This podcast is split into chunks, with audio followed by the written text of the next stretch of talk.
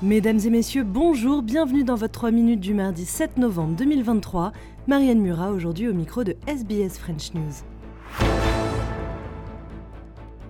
Ce 7 novembre marque les un mois jour pour jour de l'attaque terroriste du Hamas contre Israël, l'occasion pour les Nations Unies de réitérer sa demande d'un cessez-le-feu alors que les frappes israéliennes sur la bande de Gaza auraient fait plus de 10 000 morts. De son côté, Israël demande la libération de plus de 240 otages retenus par le Hamas, mais évoque pour la toute première fois la possibilité éventuelle d'une pause tactique pour permettre aux citoyens de fuir les combats. Et c'est dans ce contexte que l'Union européenne vient d'annoncer une nouvelle aide de 25 millions d'euros pour les civils gazaouis, portant le total de l'enveloppe à 100 millions. On écoute la présidente de la Commission européenne, Ursula von der Leyen. Notre priorité est de travailler avec nos partenaires pour renforcer les capacités logistiques à Rafah et permettre l'entrée de plus de convois à Gaza, y compris par des corridors et des pauses pour raisons humanitaires. Dans le même temps, nous travaillons sur des routes supplémentaires. Un corridor maritime via Chypre, par exemple, qui garantirait un flux régulier et soutenu.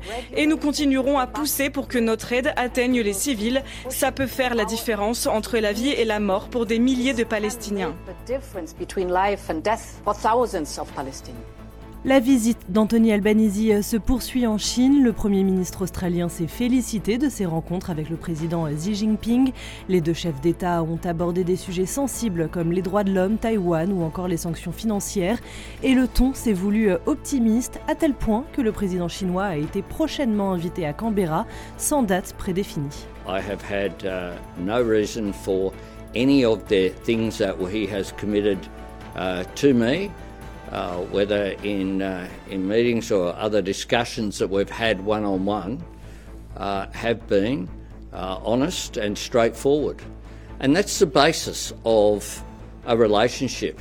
It isn't one where uh, everyone just ticks off and agrees. Voilà, Anthony Albanese sur la relation entre l'Australie et la Chine qui semble s'améliorer après cette visite d'État à Pékin. Et enfin, premier jour ce mardi de la Melbourne Cup, jour férié dans le Victoria.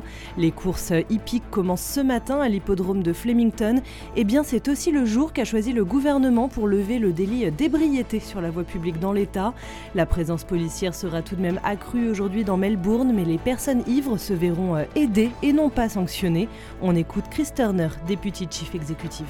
We have a dedicated team of health outreach workers, which include registered enrolled nurses, and alcohol and drug practitioners. If someone does escalate in their behaviour, we do have staff trained in de-escalation techniques. But if someone is to become uh, if someone is to become violent and aggressive, we would work with police in those scenarios. Voilà messieurs, dames, c'était euh, le 3 minutes de ce mardi 7 novembre 2023. Merci de l'avoir suivi. Demain, retrouvez Audrey Bourget pour un nouveau bulletin.